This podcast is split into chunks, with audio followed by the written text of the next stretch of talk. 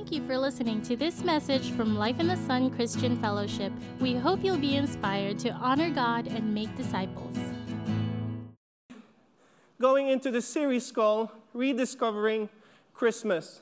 Okay, so we're going to go back. we're going to go back to the very first Christmas. In fact, uh, if we really if we really stick to the tradition, we shouldn't even be celebrating on December, I think. Okay, it should be some other months. So anyway, that's what uh, we're going to be doing this four weeks until Christmas comes. So we're going to be looking at the real or uh, rediscovering what Christmas is about and who is it that we're celebrating or what is it that we're celebrating. Amen.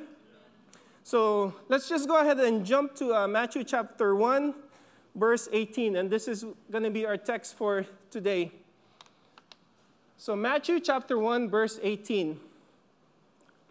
Now, the birth of Jesus Christ was as, uh, as follows. After his mother Mary was betrothed to Joseph, before they came together, she was found with child of the Holy Spirit. Verse 19. Then Joseph, her husband, being a just man, not wanting to make her a public example, was minded to put her away secretly. But while he thought about these things, behold, an angel of the Lord appeared to him in a dream, saying, Joseph, son of David, do not be afraid to take to you Mary, your wife. For that which is conceived in her is of the Holy Spirit. Verse 21 And she will bring forth a son, and you shall call his name Jesus, for he will save his people from their sin. Verse 22, it says, So all this was done that it, might, that it might be fulfilled, which was spoken by the Lord throughout the prophets, saying, Behold, the virgin shall be with child and bear a son, and they shall call his name Emmanuel, which is translated God with us. Then Joseph, begin, uh, then Joseph, being aroused from sleep, did as the angel of the Lord commanded him, and took to him his wife, and did not know her till she had brought forth her firstborn son, and he called his name Jesus. Let's just pray one more time. Father, thank you for Jesus. Thank you that in this season that uh, may we discover, and even throughout this uh, series, Father, I pray that we would truly understand and discover what it means that when you brought your Son into this world. So, Lord, I pray, Father, that you would open our eyes to see, open our ears to hear, and open our hearts to receive your word and what you have for us today. In Jesus' name, amen. Now, if you're just uh, uh, if you just jumped into Matthew, if you're familiar with the Bible, you already know what's going on. But if you're just if you're new to the Bible or you, you have no idea what uh, the book of Matthew is, it's like watching a movie where the scene starts with an action already, or there's already a, a, a scene going on. It's just like uh, trying to look for an example. And the first example that came into my mind was John Wick. Okay, not a good movie, I don't recommend it. but John Wick, one of those types of movie where the action is already starting. And then after that scene, it stops and it says, a few days ago, or some years ago, or three years ago. So reading Matthew is like that. It's already, there's already something going on, but yet what's going on? You really don't know what's going on. So in order to really to see what's going on in Matthew, you got to go back a little bit. In fact, you got to go back a thousand, uh, some uh, hundreds and thousands of years. So here, let me show you what's going on. But verse in verse 22, can you uh, go ahead, uh, Elaine, just go back to verse 22. It says, So all this was done that it might be fulfilled, which was spoken by the Lord throughout the prophets, saying, Behold, the virgin shall be with child and bear a son, and they shall call his name Emmanuel, which is translated God with us. So there has been prophecies of what's about to happen. There are more than 300 prophecies about Jesus Christ and the coming of Jesus Christ. And prophecies were given to the nation so that when he comes, he can be recognized by the people. That's why the prophecies were given to them. So that all and all these prophecies are recognized by them, then they can truly say and identify that is him. That is the Emmanuel. He's been prophesied over a thousand years, and that's who he is. But yet, of course, we know the story that did not happen. So what's going on now? Can you put Matthew 1 1? So here's the thing that's going on.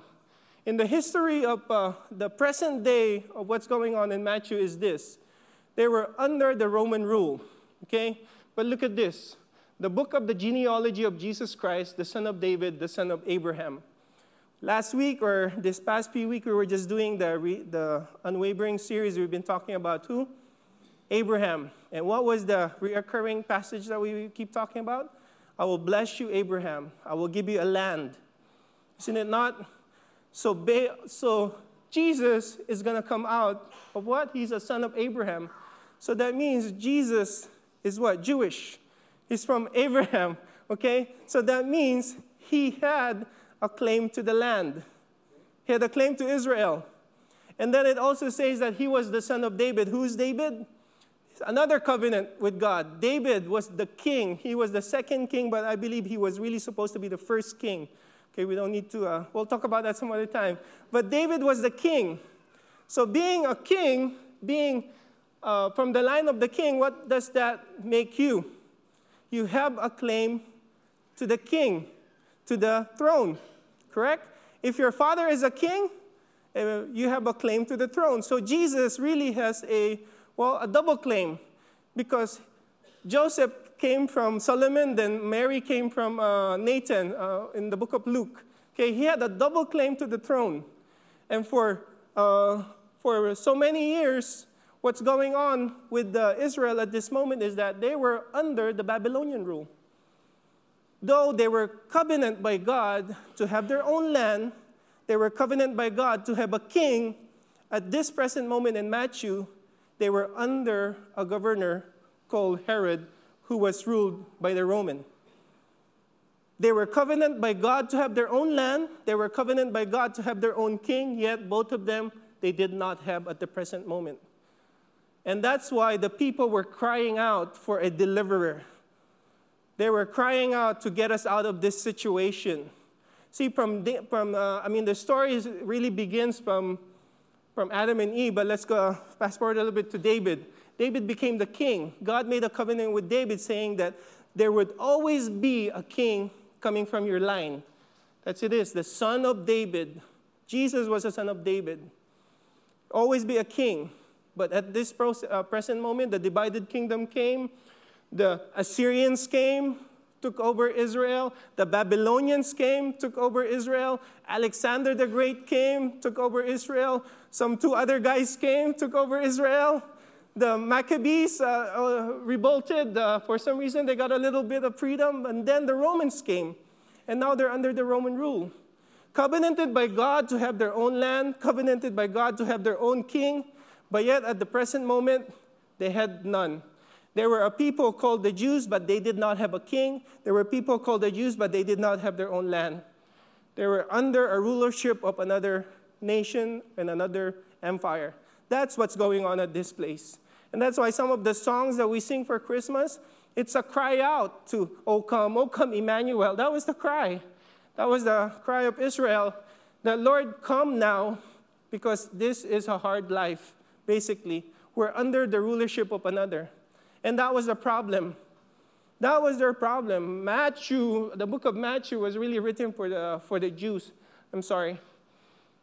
Um, so that's their present situation. Now we're online, or we're, we're in sync.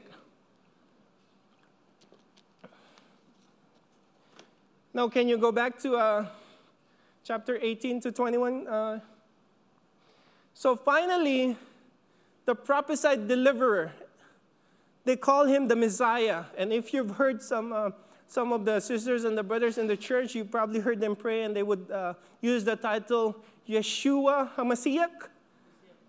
That means Jesus, the anointed one. Hamashiach, the anointed one. Uh, is really the word anointed in Hebrew. And it was not something new for them to hear. The anointing is a symbol of of uh, pouring oil on a person called by God for a certain purpose and for a certain calling. Priests were anointed, the prophets were anointed, the kings were anointed, all of them were anointed. They were poured oil to symbolize that the Holy Spirit is upon them. They're called the Messiah.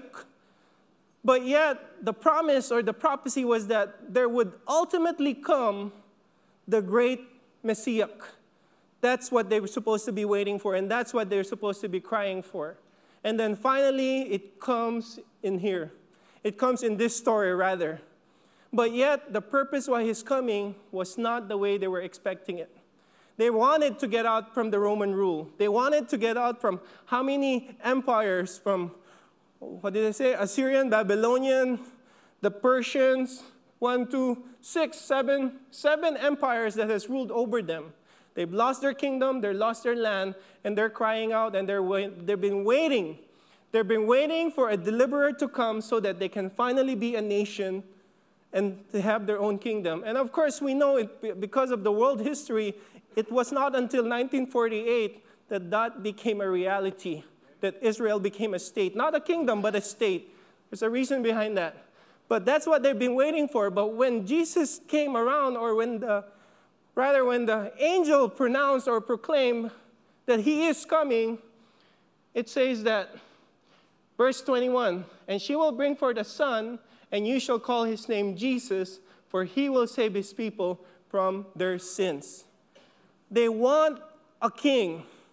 They want to have their own land. They want to be called their own people. But yet, when the angel proclaimed it, it says, He will come so that He can save you from your sin.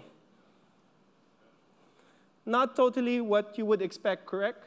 I was uh, engaging a, a, person a while back, and uh, this person well, he's got some uh, health condition and he was uh, kind of, uh, he suffered some stroke, so he was kind of a, a, paralytic. So we were just talking about the Bible, we were just talking about uh, healings, and he was really, uh, he was telling me the story, you know, I'm trying to do all of this, I'm trying to do these practices, I'm really hoping that God would heal me. So I was caught in a, in a place where, Lord, how do you minister to a, people, to a person like that? And the Lord uh, pointed me to an account in the Bible. It was about the the paralytic man that was brought by his friend to Jesus. So, uh, uh, uh, a guy was brought, he was in a bed, he was paralyzed, and his friend brought him before Jesus. And what did Jesus do? Jesus, uh, what Jesus said was, Your sins are forgiven. Now, in the natural, you would think the most pressing need of that man was what? Was healing. Wouldn't you think so? At least I can walk. At least I can get my life back. But no, but Jesus said, Your sins are forgiven. So I, I found out a little bit about it because uh, the Lord uh, showed me that verse. And finally, the revelation came, and it was that for us, sometimes what we see as our most pressing need, and that's what we present to the Lord. That's always what we present to the Lord, what we believe or what we see, what we perceive out of our natural eyes and out of our natural emotions and feeling. That's what we would present to the Lord. But what the Lord was doing is that I will need to take care of what is more pressing or what is the more uh, important need. That's what he was saying. I want to take care of what is more important. And that really is your sin. And that's why, as though the nation of Israel was waiting for a deliverer to come as a one who is a king, one who would deliver them, Jesus came as this, as the anointed one as the Messiah who would what? Who would save his people from his sin, from their sin. See, church, sin is serious with God. Yes, we, we, we have problems, we have needs financially, we have needs, what, relationally. We, have, we, we feel sometimes, Lord, when am I going to get married? Lord, when, I, when am I going to get this new job? When can I get out of this boss? I think my boss is the problem, right? Or my coworker is the problem. That's what we think the problem is. But, in, but, but God knows the problem is not that. The problem is always sin. And that's why He came to deal with the ultimate problem, which is sin. And then He came with the name. Can you bring 22 now? What's the name? Pastor Mark mentioned it earlier. Emmanuel. I know the name. Just wanted to know if you know the name. I call his name Emmanuel, meaning God with us. Okay? This anointed one will not just be one far away, but he would be one who would actually be with us. He can be with us. And that's why he came in the flesh. And that's what the, this series is about Jesus or God Himself coming down in the flesh, coming down as the Emmanuel. And for this week, it's about Him coming down as the Messiah, as the Emmanuel, God with us. Amen. And, church, I don't know what it is that you believe to be your most pressing need. but I believe that God would come out and God will take care of what you really need. See, when Jesus came into the picture, Israel was it's in, it's in, in his or her darkest moment. It's what's so interesting is Jesus, it's not that he waited for the darkest moment of, of their life, but really it's, it's really just to show that in your darkest moment, I will come and I will be with you. Amen. So, what can we get? Or how can we, knowing this, knowing that, uh, that God can come in our lives, in our darkest moment, how can we, how can this make us feel, or how, how can this uh, bring about a, a hope in our lives? Because that's what they were waiting for. They were waiting for a hope and a joy because they were just so depressed. They were just uh, uh rebellion. Everybody was really pulling on uh, becoming the leader in the, in, in the political leadership and in the religious leadership. They're always, that's the condition of Israel. And perhaps that's your condition. Sometimes that's how we feel. We always present our, like what I said earlier, we always present the needs that we think is most pressing in our life. And, and it's true, in, in the way we see it, that is the most pressing need, isn't it not? But the way God sees it, it's much more than that. God with us, the title Emmanuel. From the very beginning, from Adam and Eve, this really goes back all the way from Adam and Eve. In the garden, you know the story. God was with Adam and Eve, but what separated them? Sin. So, this prophesied Emmanuel, this prophesied the anointed one of God, really started when Adam and Eve was kicked out of the garden. God started to have a plan. The thing with it is, God was never far away, He was always following His people. When they were kicked out of the garden, God followed them. Then, in the story of Noah, in the story of Moses, the Ark of the Covenant, that was God's heart to be with his people. David was a man that's, that was uh, called by God himself as a man after my own heart. And you know what Solomon said about his father David? That the heart of my father is to build a temple for, uh, in the name of the Lord God of Israel. That was David's heart. Why a temple? Because in the Old Testament time, that is the only place where God can permanently dwell. That was it until, the, uh, until Jesus came. See, now that Jesus came, here, let me end with this. Jesus came as the king because he had the claim to the king under the, uh, being the son of David. But in the natural, like what you know, he died. So because he died in the natural, in the physical, he had no heir. So the kingdom stopped. But since he rose again from the dead and now he's alive, he's still the king. Isn't it? He's still the king. And because, and the Bible says that those who believe in him, those who believe in Jesus, are now the heirs of God. Isn't it not?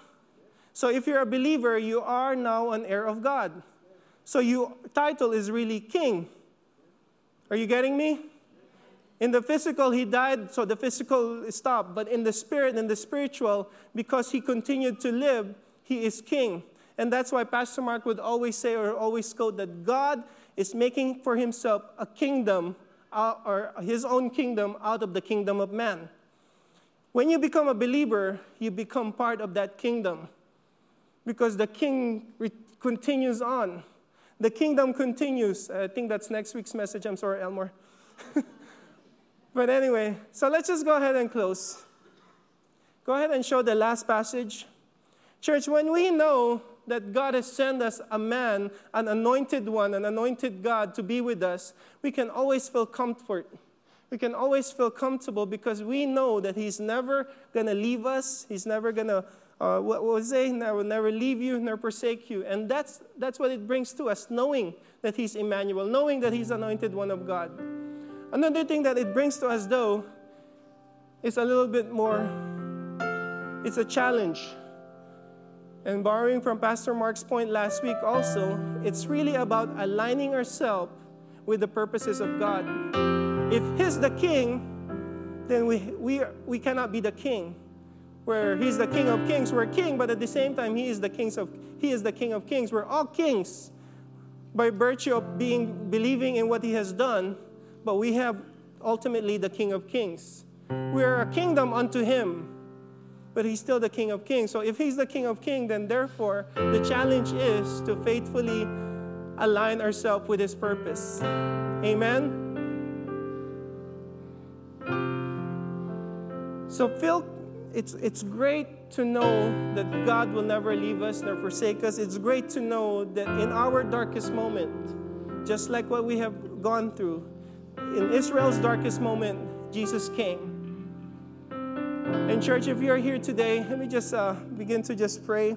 If you're here today and you have your own personal needs, just like Israel, I'm here to say that first and foremost, it has to be dealt with is sin. It's not your finances, it's not your marriage, it's not your boss, it's not what's going on in the house. It's always about sin. But what but then again, what is sin? Sin in, in, in the creation account, God said it says that everything that God created was good. Then he said, but when he saw Adam being, being by himself, said, it's not good. A.W. Tozer described, then how do you define what is not good? He goes on to say that it is anything that does not conform to the image of God. That's how you define what is not good. And in a perspective of sin, you can describe it that way. Sin is anything that does not conform to the image of God. And that's why it brings forth this curse in our life when there's sin. But thank be to God that Jesus has broken that. Amen. But in order for that to happen in your life, you have to receive Him. You have to be walking in Him, just like uh, the point number two. The challenge is to continually and be faithfully be under Him. Amen. And if, and if you haven't done that, if you have not surrendered your life to Him, I want to give you this opportunity today before we close. If that's you, you you've been to church, and I'm not asking if uh, whatever it is that you believe, but you've never have given your life to God and say, Lord, I will take you as my Lord and I will allow you to be the king over my life. By chance, is there any, if everybody can just bow their heads and close their eyes, I just want to give an opportunity before we close. If you're here and you've never done that, I want to pray with you. Is there anybody here? You can just raise up your hand. Anybody?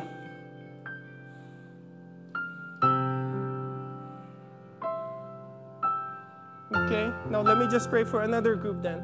If you're here and you already are a believer, but the challenge is to continue to walk with Him, to continue to just abide in Him, let me pray for you. If you can just put your hand over your heart and I'll pray for you. Father, thank you that Christ is our anointed one, that through him we become children of you. And Father, as I am challenged to walk daily, I pray, O oh Lord, for these people. And I pray, Father, that Lord, teach us how to walk continually in faithfulness towards you. Teach us, O oh Lord.